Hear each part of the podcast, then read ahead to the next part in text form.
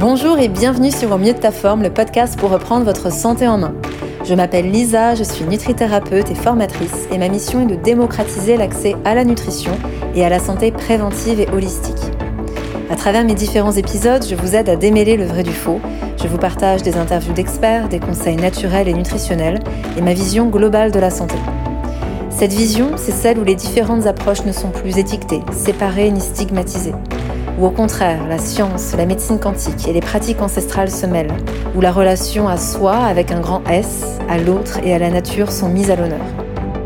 C'est cette vision globale qui, à mon sens, nous permet d'atteindre la pleine santé et un état d'être pour réaliser ce pourquoi nous sommes là.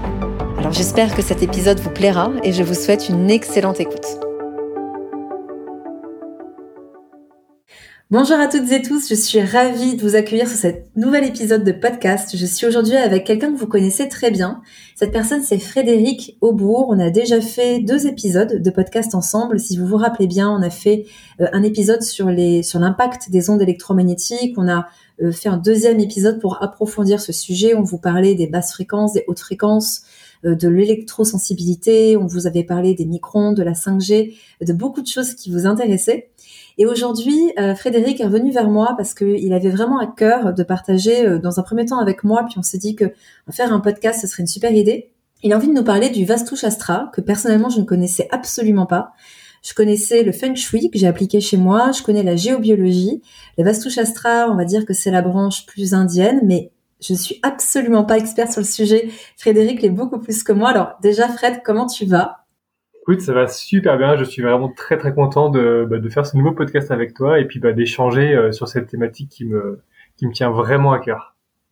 Hmm, bah merci d'être là, c'est un plaisir à chaque fois de pouvoir échanger sur euh, euh, des choses qui m'intéressent énormément. Et puis, bah voilà, tu vois, pour moi, la micro synthèse que j'ai pu faire dans ce que tu m'as partagé, c'est qu'on est sur une branche plus indienne, peut-être plus ayurvédique aussi. Mhm. Je suppose que peut-être ils l'intègrent aussi dans la médecine, dans leur médecine, donc dans l'ayurveda.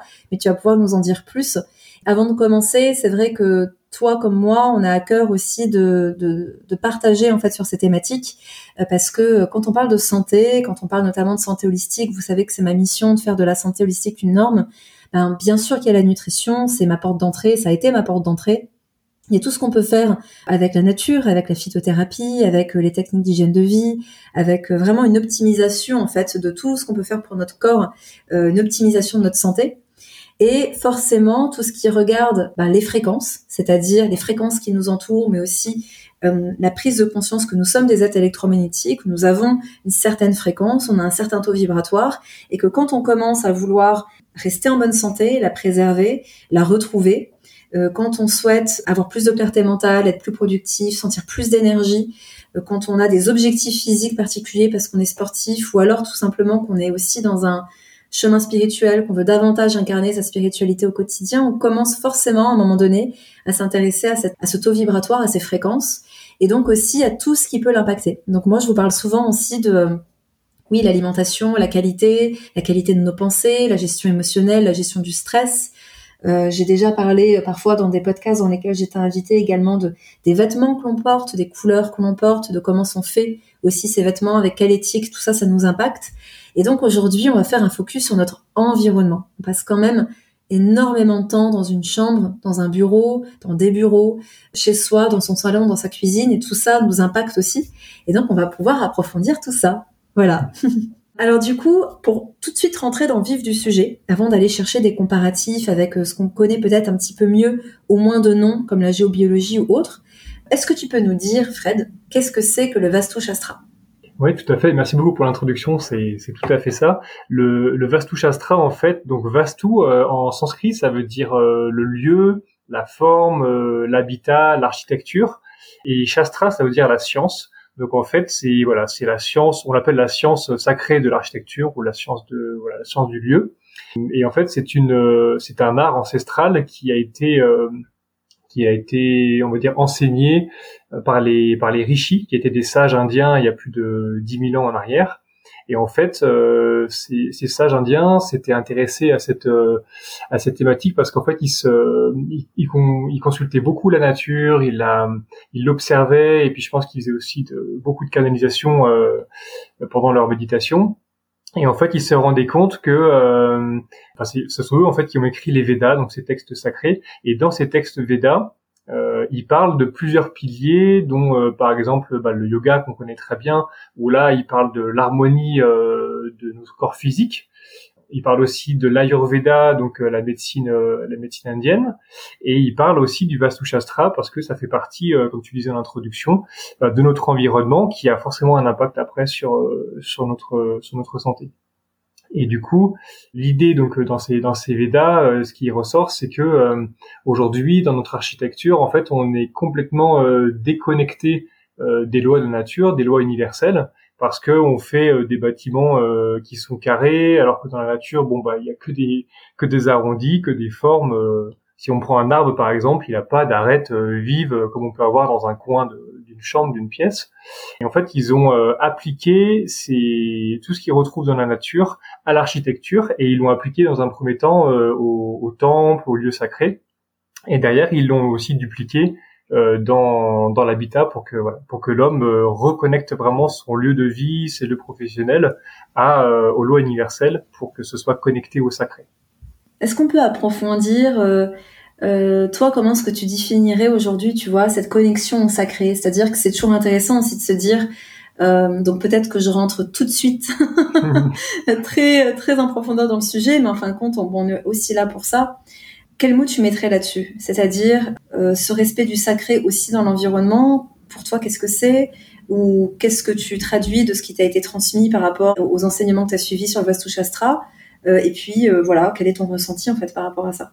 En fait, je pense qu'il me, ce qui vient là quand on parle de sacré, on a, il y a un peu, il y a deux choses.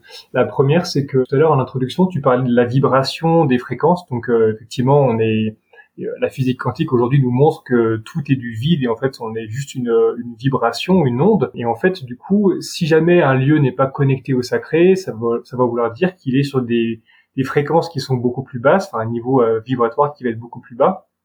Et ça, c'est des choses, tu vois. Euh, par exemple, quand on quand on arrive sur un lieu, on fait toujours une mesure de l'énergie vibratoire du lieu pour voir déjà bah, combien on situe au départ. Et à la fin d'une harmonisation en Vastu Shastra, on refait cette mesure et on voit qu'elle a été multipliée par, euh, par 30, par 40, par 50, euh, en fonction de ce qu'on arrive à faire sur place. Et c'est là qu'on peut sentir qu'on a vraiment reconnecté le lieu, on va dire, euh, au sacré. Donc ça, c'est, on va dire, c'est une première mesure qui est une mesure radiesthésique hein, avec des, des outils comme des pendules ou autres. Et après, en fait, quand on reconnecte aussi ce, un lieu comme ça au, au sacré, c'est un peu tout l'intérêt du coup du Bastou, ça nous remet sur notre chemin de vie. Et en fait, c'est pour ça qu'on ça nous renvoie aussi à ce pourquoi en fait on est venu euh, s'incarner sur cette euh, planète, c'est que finalement on, est quand même là pour réaliser une mission ou plusieurs missions. Parfois, bah, on est complètement déconnecté de ce chemin de vie, de cette mission, ce qu'on appelle le dharma euh, en sanskrit. Tout à fait. Hmm. En fait, à cause de bah, de différentes choses, comme tu parlais de peut-être une mauvaise alimentation, du stress, et ça peut aussi être l'environnement qui nous déconnecte, qui nous décompense complètement, qui fait que du coup, bah, ça nous ça nous enfin, ça nous prend vraiment beaucoup d'énergie. On est obligé de compenser l'énergie euh, d'un lieu qui est pas harmonisé.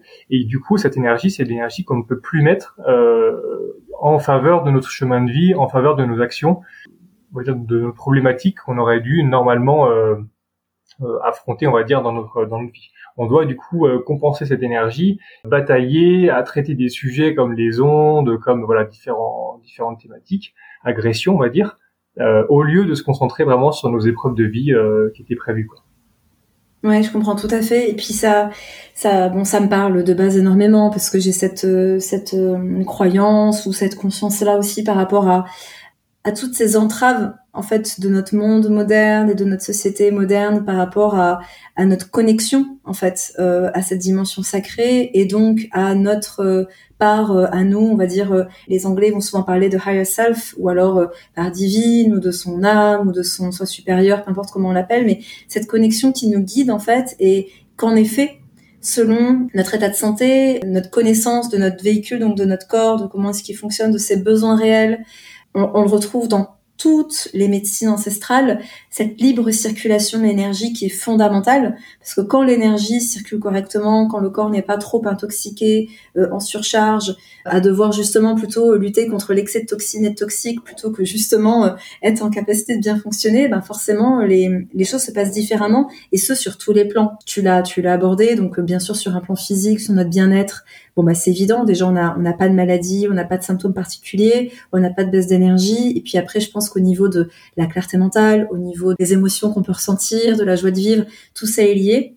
Et en effet, euh, j'aime bien le fait que tu dises que euh, ça nous aide aussi par rapport à notre chemin de vie parce que forcément quand on a une libre circulation de l'énergie dans le corps et qu'on a un corps en bonne santé, il y a une connexion en fait interne qui est beaucoup plus évidente, qui est beaucoup plus facile euh, d'accès et qui nous guide en fait écouter sa guidance intérieure est beaucoup plus simple. Alors ça peut paraître tiré par les cheveux, ça peut paraître, euh, et j'approfondirai volontiers le sujet si vous souhaitez dans d'autres épisodes, et pourtant c'est tellement évident, c'est-à-dire qu'on a tellement segmenté absolument tout, on a tellement séparé euh, la spiritualité de choses extrêmement pragmatiques, et pour moi, en tout cas dans mon, dans mon parcours, je vois à quel point c'est une erreur majeure de décorréler les choses. Parce que c'est justement en prenant soin de choses pragmatiques à commencer par notre corps, comment il fonctionne, qu'est-ce que je mets dedans, que quand on veut mieux ressentir son énergie, moi j'ai plein de gens qui me disent comment est-ce que je fais pour ressentir ma kundalini, comment est-ce que je fais pour sentir mon énergie, comment faire pour développer mes capacités subtiles, comment être plus aligné dans ma vie. Mais en fait, ça commence par la base, c'est-à-dire euh, ben déjà connais-toi toi-même et connais-toi toi-même, c'est ben, de quoi a besoin ton corps, comment est-ce qu'il fonctionne correctement. Parce que quand il s'agit d'aller regarder à l'intérieur, il faut que cette machine interne soit déjà en, pleine santé. Ça facilite énormément. Je dis pas que c'est forcément obligatoire, mais ça facilite le chemin euh, vers soi et ce pourquoi on est là. Donc euh, donc bon, désolé pour la parenthèse qui a duré des plombes. mais c'est vraiment pour expliquer à quel point, oui, quand on est dans ce chemin-là, très pragmatique, santé, bien-être ou beaucoup plus spirituel, tout ce qu'on va aborder dans ce podcast et tout ce que j'aborde dans tous les épisodes de ce podcast, c'est utile et c'est complémentaire.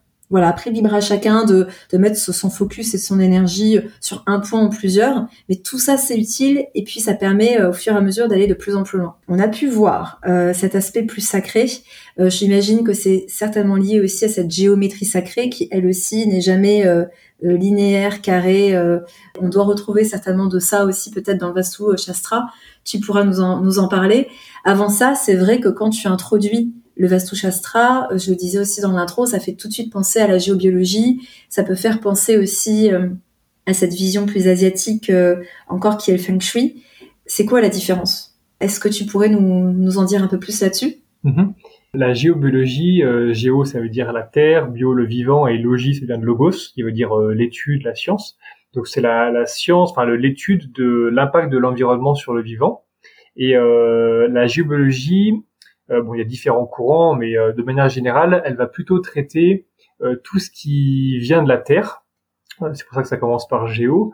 Et en fait, par exemple, on parle de, de cours d'eau souterrains, de failles souterraines. Souvent, on connaît bien les, ces sourciers qui avaient des baguettes de noisetier dans les mains et puis qui cherchaient des sources d'eau. Et ben, ça, c'est une partie, on va dire, de la géologie. Et en fait, c'est voilà, il y a, y a, ces cours d'eau souterrains, par exemple, qui ne sont qui sont pas bons pour la santé parce qu'ils viennent nous dévitaliser, transporter notre énergie. Ils sont très bien dans la nature, mais par contre, quand on a un cours d'eau euh, sous notre lit ou sous un canapé ou euh, sous un endroit, en tout cas, sur lequel on reste euh, longtemps et régulièrement, eh ben, ça vient nous dévitaliser, ça vient abaisser notre niveau d'énergie et nos défenses immunitaires. Et derrière, bien souvent, quand on a un cours d'eau souterrain, il est, il est au fond d'une faille en fait parce qu'il a pu creuser, par exemple, euh, creuser dans la terre ou euh, voilà s'infiltrer dans une faille. Et de cette faille, il y a de la radioactivité qui sort, c'est un rayonnement euh, gamma et qui vient nous arracher des électrons à nos cellules et créer des radicaux libres. Et après, on sait que les radicaux libres, c'est ce qui peut causer des, des cancers sur le long terme. Mmh. Oui, c'est hyper oxydant et favoriser l'oxydation. Ouais. Voilà, tout à fait. Donc c'est en fait, donc ça c'est un exemple d'agression. Il y a aussi des réseaux qui viennent en fait de la friction euh, du noyau interne avec le, le magma. Donc euh, ça, c'est des réseaux Hartmann et des réseaux Curie. Souvent, ils sont connus, hein, sur des personnes qui commencent à connaître un peu la géologie. Et en fait, voilà, tous ces aspects, ce sont euh, des perturbations plutôt dites naturelles qu'on vient euh, analyser en fait en tant que géobiologue. Donc ça, c'est une première partie. Et après, la géobiologie, elle traite aussi tout ce qui est euh, perturbations artificielles. Donc, on avait fait bah, des podcasts sur les ondes électromagnétiques, ça fait partie des, des perturbations euh, artificielles. Et il y a aussi euh, la pollution de l'air. Euh, voilà, il y a tout un paquet qu'on rajoute malheureusement année après année. Et donc, le géobiologue, c'est ça sa mission, c'est de détecter ces perturbations, de les mesurer et après de mettre les personnes en sécurité dans un lieu, donc en déplaçant un lit, en mettant des protections par rapport aux ondes, euh, voilà, pour que les personnes soient en sécurité par rapport euh, à ces agressions-là. Et la différence par rapport au Vastu Shastra, du coup, c'est que le Vastu Shastra, il inclut en fait tous les bienfaits de la géobiologie, parce que c'est très important de se mettre en sécurité euh, par rapport à ces perturbations. Et derrière, en fait, le Vastu Shastra vient euh, rajouter cette connexion au sacré dont je parlais, c'est-à-dire que il va apporter des corrections qui vont faire que l'énergie va pouvoir être alimentée à nouveau sur le lieu, donc en commençant par le terrain et après sur la maison. Et après, on va regarder à l'intérieur de, la maison comment est-ce que cette énergie elle circule, est-ce qu'elle est bien distribuée dans les différentes pièces, est-ce qu'il n'y a pas de, de contre-courant, euh, d'endroits où l'énergie peut pas du tout aller, ou au contraire, euh, elle arrive en abondance mais euh, elle s'échappe par des évacuations par exemple. Et en fait, le fait de, de refaire circuler cette énergie à l'intérieur du lieu, eh ben on va euh, redonner euh, la vie, enfin puis euh, l'énergie vitale originelle en fait, ce prana au lieu dans sa globalité. Donc c'est là où la, le Vastu Shastra va quand même beaucoup plus loin et on pourrait dire que c'est même un peu un mélange entre et la géobiologie et du feng shui aussi. C'est exactement ce que j'allais dire. J'allais dire alors en fait, ça me fait vraiment penser au fait au feng shui qui semble être très interne en fait en quelque sorte. Après, tu vois, la, réflexion que je me suis dite, c'est si ça se trouve un, puriste, c'est quelqu'un qui a étudié le feng shui de A à Z pourra te dire oui, mais le feng shui intègre aussi les lieux, euh, euh, la terre, etc. Mais bon, ça j'en sais rien. Mais c'est vrai que comme ça, après abord, je me suis dit ok, on a à la fois le côté euh, terrestre, faille, environnement extérieur de la maison, géobiologie, donc les ondes, euh, comme tu disais, les réseaux etc. L'intérieur, où moi vraiment le feng shui, ça m'a beaucoup aidé euh, quand j'ai emménagé chez moi et euh, pour vraiment essayer d'harmoniser au maximum euh, les choses. Bon, c'est un peu un casse-tête, on va pas se le cacher, hein, parce que quand il faut plutôt le bureau dans tel sens, mais surtout pas d'eau à la porte, on se fait des trous au cerveau. Et donc là, en effet, le Vasta, le Vastu, pardon, pourrait être se combiner des deux selon toi aussi. Alors. C'est ça, et le Feng Shui a été apporté par des moines bouddhistes en Chine, mais c'était il y a à peu près 5000 ans. Et en fait, on parle souvent de l'ancêtre, le Vastu comme étant l'ancêtre du Feng Shui. Donc c'est pour ça qu'on retrouve euh, certains principes. On s'appuie aussi sur euh, sur les cinq éléments. Donc voilà. Par contre, peut-être la différence que j'ai pu noter, c'est que euh, sur les solutions qui sont apportées par le Vastu, elles vont pas dépendre des saisons. Donc en fait, elles vont être peut-être plus pérennes dans le temps.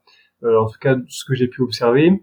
Et puis, elles vont pas nécessiter de faire des gros travaux ou des gros aménagements en fait. On vient mettre des, des, des corrections, enfin des, à base de cuivre et de marbre en fait pour euh, donner un exemple. Ça réalimente tout le lieu en énergie sans forcément jouer euh, sur les peintures sur une cloison une porte qu'il faut déplacer ou autre et concrètement, comment est-ce que se déroule une harmonisation quand tu veux harmoniser un lieu? Qu'est-ce qu'on peut faire?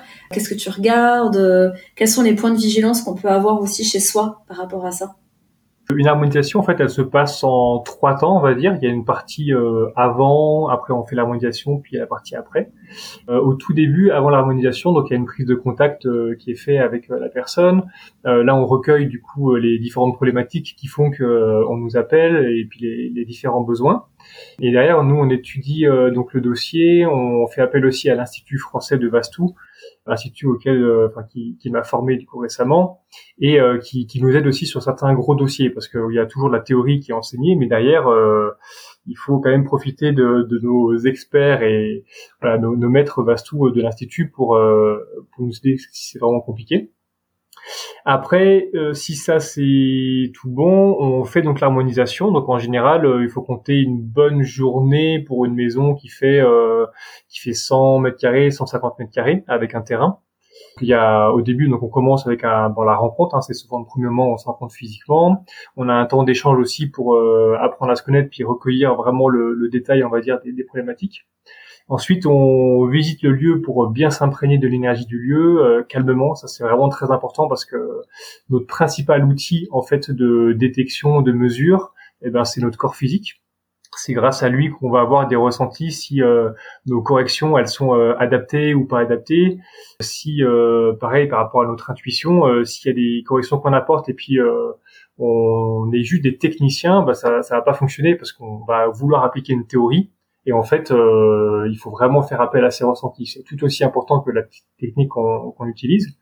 Et par exemple, si on est sur une sur une, une correction qu'on est en train de faire et que c'est pas ce qu'il faudrait faire, souvent on a l'intuition puis on nous dit euh, euh Coco, euh, le mur énergétique que tu as mis ici, euh, il est pas à la bonne place ou il est pas fait correctement. Donc du coup, ça va vraiment tuer l'énergie du lieu. Hein. Ça peut être, on peut faire vraiment du très très beau, très très bon, comme on peut venir tuer un lieu si, si jamais on se trompe quoi on visite le lieu, on s'imprègne de l'énergie.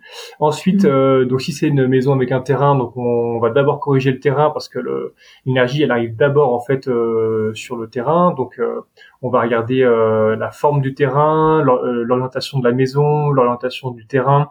S'il y a des piscines, par exemple, tu vois, avoir une piscine à l'ouest, c'est très très mauvais parce que ça vient décompenser en fait l'énergie sur le lieu.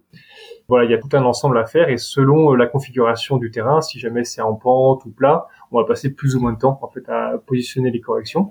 Et ensuite, une fois que le terrain, donc euh, on a mis les principales corrections, on sent tout de suite déjà que l'énergie, ça y est, euh, elle est, elle réalimente le terrain.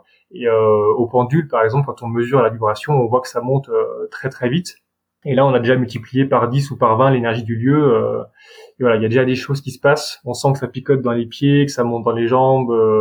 et souvent, bon, on invite les clients à faire un, voilà, un premier retour comme ça à chaud de comment ça se passe.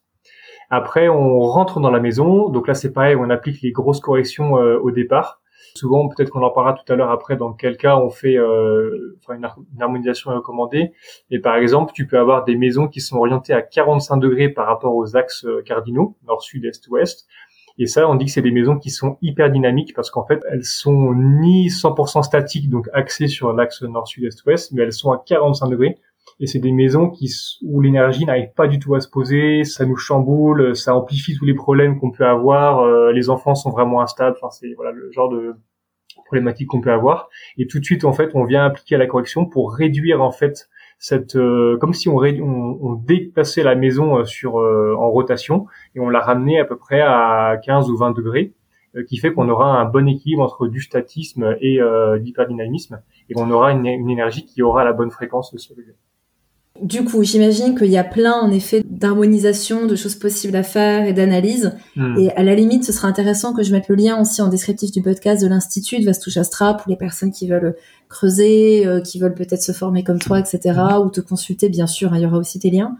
Du coup, ce qui me vient là, c'est, OK, qu'est-ce qui doit m'alerter? Si ce n'est la curiosité, parce que moi, je vais avoir... Euh, toujours ce côté curieux d'aller explorer puis de me dire tiens si j'ai un lieu si je suis chez moi je vais vouloir explorer. Mais sinon qu'est-ce qui pourrait nous donner envie aussi ou se dire qu'il est nécessaire de faire une harmonisation? Et quand tu disais on fait les corrections quelles corrections simples on peut mettre en place chez soi en toute autonomie euh, si c'est possible? Dans quel cas peut-être on peut faire une, harmonisation? Enfin en tout cas quand c'est recommandé.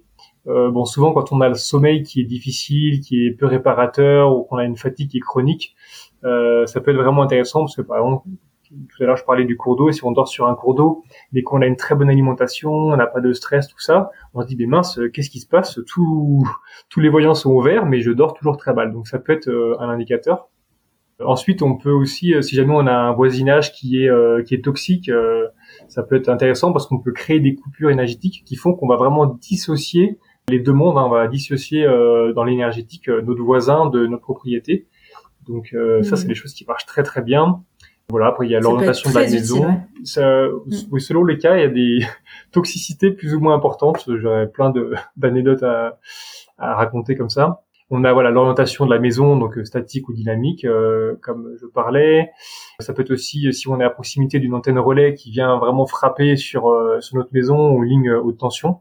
On peut se désolidariser en fait de la perturbation de ces systèmes artificiels. On est au bout d'une impasse aussi, bah on, c'est là je l'aime bien, on dit qu'on vit, euh, on est vraiment au fond de l'impasse, quoi. Et c'est ce qui se passe, en fait, l'énergie, elle n'arrive pas à aller jusqu'au bout de la rue et puis alimenter notre propriété. Et on dit qu'on est vraiment euh, dans une impasse, donc euh, l'énergie n'est pas alimentée et souvent les projets ont vraiment du mal euh, à se dérouler, à se mettre en place. Donc là, il faut vraiment réalimenter l'énergie sur le lieu. Et euh, voilà, il y a plein de cas. Si on vend pas une maison, par exemple, on n'arrive pas à vendre, euh, ou même pour tout ce qui est euh, professionnel, c'est vrai que je n'en ai pas trop parlé, mais ça, ça marche très bien aussi. Par exemple, vous avez un mhm. cabinet de soins où vous apportez des soins à des personnes. Il y a souvent des thérapeutes qui font appel à moi. Tout est bon, la théorie, la pratique du soin est très très bien, mais ça tient pas dans le temps ou voilà, ça arrive pas à faire ce que ça doit faire. Et en fait, c'est que les personnes, elles se redécompensent euh, chez elles très très vite au lieu de se ressourcer dans leur euh, dans leur lieu de vie. Et donc, ça peut être, euh, ça hmm. peut être un plus. Ok, très bien. Donc en effet, il y a, y a plein de choses. Il y a plein de choses qu'on peut faire et je pense que on a tous certainement des exemples. Moi, ça va, j'ai de la chance ici. Je me sens bien chez moi. J'ai des voisins qui sont pas toxiques, mais je pense que bon voilà, il y a toujours des leviers d'amélioration. Tu vois, ce qui m'est venu tout à l'heure, tout de suite, j'ai tiqué sur les arêtes dans les murs, dans les angles qui coupent en fait la circulation de l'énergie ou autre. Qu'est-ce qu'il est possible de faire déjà pour se dire, ok, je sais que, tu vois, moi je me rends compte qu'il y a des parties de mon appartement dans lesquelles je vais jamais tu vois et c'est certainement qu'en effet c'est un petit peu plus euh, enclavé euh, j'ai envie de dire ou autre. Là où je vais beaucoup c'est là où il y a beaucoup de plantes. Tu m'as vu tout à l'heure en vidéo dans mon bureau je suis c'est une jungle il y a pas mal de plantes dans chaque angle il y en a etc est-ce que c'est des outils d'harmonisation qu'on utilise de manière assez inconsciente? Euh, quels sont ceux que tu recommandes en général pour que déjà chez soi on puisse euh, limiter la casse on va dire? Après, je pense que tu as donné vraiment des très bons exemples. Le, déjà, le premier outil, c'est tes propres ressentis. Si jamais tu sens que euh, t'es pas très bien dans une pièce et t'es mieux dans une autre, bon bah, vaut mieux passer du temps, on va dire, dans celle où tu te sens mieux. Ce que j'invite vraiment à faire, c'est de noter toutes ces petites choses, parce que parfois, euh, on s'en rend pas très compte, et, et, le fait de noter, de dire, bah ouais, dans cette pièce-là où le, le toit est peut-être un peu plus bas, je me sens plus euh, écrasé. Donc voilà, c'est déjà dans un premier temps de, de faire la liste de tout ce qui va bien et tout ce qui va moins bien. Et après, euh, c'est vrai que tu parlais des ondes de forme. Ça, ça peut être des choses à faire euh, chez soi. Par exemple, si on a une poutre euh, au plafond qui est au-dessus d'un lit, par exemple, avec des angles qui sont à 90 degrés, puis voilà, une poutre c'est bien dur. Et eh ben, cet angle-là, il va venir frapper, frapper le lit et du coup nous faire comme une flèche qui rentre dans notre corps énergétique.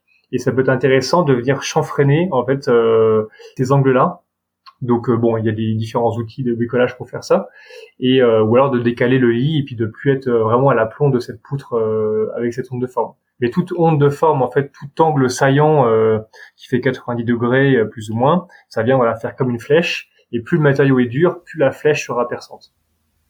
Donc hmm. ça, c'est un des exemples. Et après, il y a un, un exemple qui est peut-être plus facile à mettre en place c'est euh, quand on a un miroir qui fait face à une porte, en fait, faut bien voir le miroir comme quelque chose qui réfléchit euh, l'énergie, comme quand il réfléchit notre image. Et en fait, si on a l'énergie qui rentre euh, dans une pièce, par exemple, et puis qui, enfin, ou qui voudrait rentrer dans une pièce, mais il y a un miroir sur la porte, et eh ben, elle va aussitôt repartir en arrière et être chassée. Donc ça, c'est c'est pas vraiment recommandé. Il vaut mieux les mettre sur le côté, comme ça au moins ça va dévier l'énergie, mais au moins ça va pas l'empêcher de rentrer dans la pièce. Et de la même manière, si vous avez des miroirs dans votre chambre, euh, ça c'est vraiment pas bon.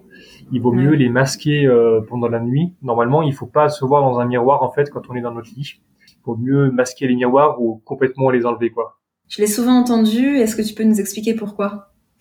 Alors le pourquoi de ce qu'on m'avait expliqué, c'est que, mais bon, j'ai pas pu vérifier, c'est que pendant euh, pendant nos rêves, en fait, il y a des interactions euh, sur différents plans, et le miroir, il viendrait en fait euh, rentrer, enfin nous renvoyer des choses qu'on a peut-être envie de d'extérioriser par rapport à notre corps ou des c'est un peu le moment pendant nos rêves en fait où on vient ranger ce qui est bon, ce qu'on garde et puis re, voilà ressortir tout ce qui est mauvais. Et en fait, c'est mm. comme si ça venait rebondir sur nous. Enfin, en tout cas, il y a il y a des interactions avec notre énergie et c'est pas c'est pas très bon quoi. Ok, tout à l'heure tu parlais du marbre et du cuivre. Mm-hmm. Est-ce qu'il y a quelque chose euh, qu'on peut utiliser avec ces matériaux ou pas? Enfin qu'on peut faire facilement ou, ou une fois que la maison est construite c'est trop tard Non, alors euh, c'est en fait c'est le matériel euh, donc à base de cuivre ou de marbre, mais après c'est vraiment aussi euh, il y a des symboles qui sont dessus qui vont rentrer en résonance avec l'énergie sur le lieu. Et après, c'est vraiment la manière dont on va les positionner les uns avec les autres, où il va y avoir un phénomène de résonance qui va se produire et qui va faire qu'on va pouvoir apporter des corrections à tel ou tel endroit. Mais c'est pas, par exemple, si tu as un morceau de marbre euh, qui s'est cassé de ton plan de travail et tu le poses euh, dans un coin ou euh, sous une poutre, voilà, qui te qui faisait cette flèche, ça va pas fonctionner comme ça parce qu'en fait, il y a une orientation du champ magnétique en fait sur les marbres et du coup, selon comment tu le poses et comment tu les mets entre eux, bah, tu auras un phénomène de résonance ou pas. Et puis il faut être vraiment précis parce que si jamais euh, tu bouges de plus de 5 degrés l'axe du marbre, ça ça marche pas du tout en fait. Donc euh, ça c'est plutôt après vraiment les techniques qu'on utilise pendant l'harmonisation. Mais voilà, déjà si il y a des petites choses à faire, c'est vraiment par rapport à ces ondes de forme, ces miroirs, où il y a aussi ne pas être en face du flux rentrant en fait dans, dans une pièce. Si tu mets ton lit pile poil en face euh, de ta porte de, de chambre, euh, porte de chambre avec un grand couloir qui donne dessus, il y a vraiment, faut mm. imaginer ce flux d'énergie qui vient frapper ton lit. Et ça, c'est mm. vraiment pas bon. Vaut mieux le, le décaler. Ouais, c'est en fait il y a pas mal de choses qui sont assez similaires au feng shui en effet euh, dans mm. des choses que j'ai pu voir euh, bah, notamment euh, voilà en, par rapport aux portes, par rapport au miroir, par rapport au fait voilà de pas être autant quand tu travailles d'être de pouvoir voir la porte pour pas la voir dans ton dos mais qu'elle soit pas que tu sois pas au milieu du chemin qui amène à la porte par rapport justement à cette circulation de l'énergie. Enfin on retrouve vraiment des choses similaires. Est-ce que il y a, tu sais par exemple en bah, typiquement en Ayurveda d'ailleurs, il y a des routines d'hygiène vitale. Tu vois, il y a la lota pour nettoyer ton nez, le raplang, l'automassage, on va voir le brossage à sec en naturopathie, etc. Est-ce qu'il y a des routines pour l'habitat ou pas? Ou c'est quelque chose qui est pas du tout abordé? Tu vois, je pense à un truc débile, mais du genre, euh, par exemple, pour, pour monter aussi le niveau de fréquence d'un lieu, de faire le ménage régulièrement, de faire de la place, c'est-à-dire les, les pour moi, c'est plus, c'est pas du tout lié au vastou, hein, ce que je dis. Hein. c'est juste euh, des, choses générales par rapport à, augmenter l'énergie d'un lieu, le fait de voilà faire de la place, éviter tous les encombrements, vider un peu les armoires, les bibliothèques, euh, se, libérer de tous les bibelots. Bah, D'ailleurs, dans le feng shui, il y a quelque chose de très minimaliste aussi, c'est pas pour rien. Le fait de faire le ménage régulièrement et puis de bah, à la fois pour y mettre son énergie puis vraiment si on devait euh, voilà la poussière ce qui stagne etc ça aide d'aérer les pièces tous les jours. Bon ça paraît c'est du bon sens en fin de compte mais finalement c'est très aidant est-ce que euh, et d'ailleurs ça se sent quand on est sensible à ça on voit que quand on a fait euh, un gros ménage de printemps et le ménage on se sent tout de suite mieux chez soi mais je sais pas est-ce qu'il y a d'autres choses ou pas? Ce qui me venait vraiment, enfin c'est vrai que tous ces principes-là, c'est c'est des très très bons principes. Hein. Tu parlais de l'aération, du ménage, enfin tout ce qui peut, euh, on va dire, optimiser euh, et puis faire même du bien à l'esprit d'un point de vue hmm. physique, mais après ça fait aussi bien, bien d'un point de vue énergétique. Après c'est vrai que ce qui me venait aussi, si je dois vraiment faire un lien avec le Vastu Shastra, c'est euh, en fin d'harmonisation, on fait ce qu'on appelle la correction des points marma, parce qu'il y a des points marma en fait sur le corps humain. Euh, qui sont des points vraiment spécifiques euh, sur lesquels on va, on peut faire des soins pour euh, débloquer ces points et puis voilà refaire circuler l'énergie. C'est comme la réflexologie, sauf qu'on l'appelle la, la marmathérapie, mais c'est de comme de la réflexo en fait. Exactement. Et souvent, les mm. médecins ayurvédiques donc connaissent très bien ces points marma sur le corps. Et en fait, la maison a aussi ces points marma. Et on dit que si ces points marmas sont euh, obstrués, sont bloqués par, euh, je sais pas, un meuble ou trop de bazar, voilà, qui n'aura pas été rangé, eh ben euh, l'énergie va vraiment pas pouvoir circuler correctement. Et du coup, je te rejoins tout à fait sur le fait que si voilà, on peut ranger et avoir plutôt une un encombrement minimaliste dans dans la maison, c'est vraiment mieux. Ouais, tout à fait. Ouais, très bien. Mm. Et comment faire du coup? Pas si on veut faire un diagnostic de sa maison, comment ça se passe? Est-ce que c'est des choses qui se font? Parce que tu vois, des fois, il y a des gens qui font des soins énergétiques à distance. Est-ce que non, là, la personne a doit venir sur place? Comment ça se passe? Alors l'harmonisation, elle se fait forcément sur place parce que c'est euh, voilà, bah t'as compris, il y a du il y a du matériel à poser, euh, il y a de l'énergie à ressentir sur le lieu c'est vrai qu'on est sur des plans, quand on parle de l'énergie, où il n'y a pas de notion de temps, il n'y a pas de notion d'espace. Donc on peut très bien faire des, des mesures de taux vibratoire à distance, euh, on peut aussi faire des libérations d'entités, il y a tout ce qui est paranormal, ça marche très très bien. Et après les détections, moi je recommande vraiment de faire appel à des personnes qui viennent les faire sur place parce qu'on est beaucoup plus précis et on peut euh, après aussi euh, voir les ressentis du client en face. Mais euh, donc ça, c'est vraiment pour l'harmonisation. Après, c'est quand même un engagement aussi euh, sur beaucoup de plans, une harmonisation, parce que ça nous remet, comme je disais en introduction, sur euh, notre chemin de vie. Ça vient nous donner un gros coup de boost d'un point de vue énergétique dans le lieu. Donc il faut être prêt à faire ça. Si jamais on n'est pas forcément prêt, c'est vrai qu'il y a une bonne étape, enfin une bonne première étape, ça peut être de faire un diagnostic. Et ça, donc ça se fait très bien à distance, ça dure à peu près une heure. Donc souvent on s'appelle un peu avant, euh, je, moi je récupère euh, les besoins de la personne et ensuite euh, je, je, fais après une restitution pendant une heure de toutes les problématiques que moi j'ai pu constater à distance et puis ça donne au moins un aperçu global de ce qu'il faudrait corriger pendant une harmonisation. Au moins ça permet de faire une photo euh, à l'instant T de voilà de l'état des lieux. Puis euh, souvent, euh, il n'y a pas que du mauvais. Hein. Il y a aussi des, des, bons points dedans, des forces qu'il faut mmh. garder. Et puis parfois, voilà, il y a quand même des points à corriger, à harmoniser. Et c'est ce qu'on voilà, souvent ça confirme des ressentis des personnes, voilà, de ce qu'ils ont comme ressenti chez eux. D'accord. Et du coup, quel type de tips tu peux donner? Par exemple, je me mets à la place d'une personne qui vit au Québec et qui t'écoute et puis qui dit bah tiens, j'aimerais faire un diagnostic, mais je vis dans, dans une pampa euh, paumée. Est-ce qu'après, euh, tu vois, elle a des, des tips qu'elle peut réaliser elle-même? Ou est-ce qu'il y a besoin quand même qu'au final, dans l'harmonisation, toi ou la personne qui fait le diagnostic se déplace? Tu vois ce que je veux dire? Ouais, alors euh, alors des tips en plus par rapport à ce qu'elle pourrait faire. Bon, c'était ce que je disais tout à l'heure par rapport aux ondes de forme, au miroir. C'est vrai que c'est des petites mhm. choses qui peuvent faire quand même du bien. Après, sinon, euh, bon, là, ça peut être de faire un diagnostic dans un premier temps pour avoir déjà une première idée de voilà du niveau de problème ou de force de l'appartement, enfin de, de, l'habitat. Et derrière, après, ça peut être de faire appel à soit un consultant Vastou s'il y en a sur place là-bas, ou sinon déjà dans un premier temps euh, un géobiologue sur place. Ça, je sais qu'il y en a beaucoup euh, au Québec, par exemple et pour au moins déjà euh, euh, se mettre en sécurité par rapport aux cours d'eau, par rapport aux failles et par rapport à tous les aspects euh, géobiologiques.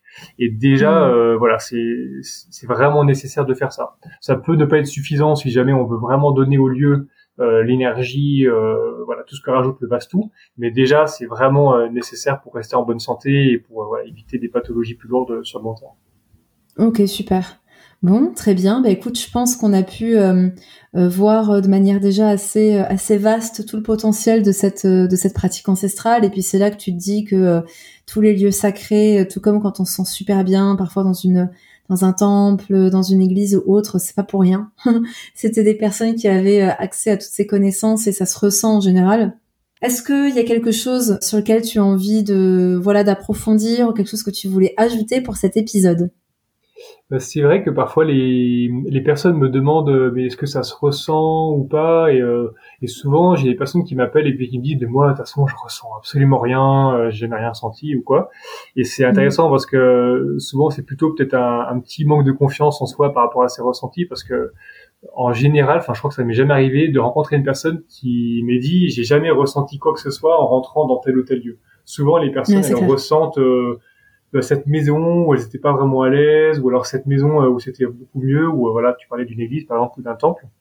Et souvent, mm. c'est des choses qui sont euh, qui voilà qu'on ressent.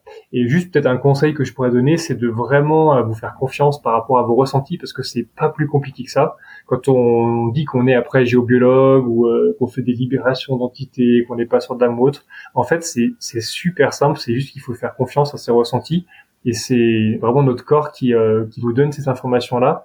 C'est vraiment pas plus compliqué que ça, quoi. Il n'y a pas de théorie, il n'y a pas de plein de trucs. C'est mm. très très simple. C'est très très simple. Merci de nous le dire. Merci de le, de le préciser. Et en fait, euh, ce que j'aimerais ajouter par rapport à ça, c'est qu'en fait, des fois, ça demande juste le temps de se poser.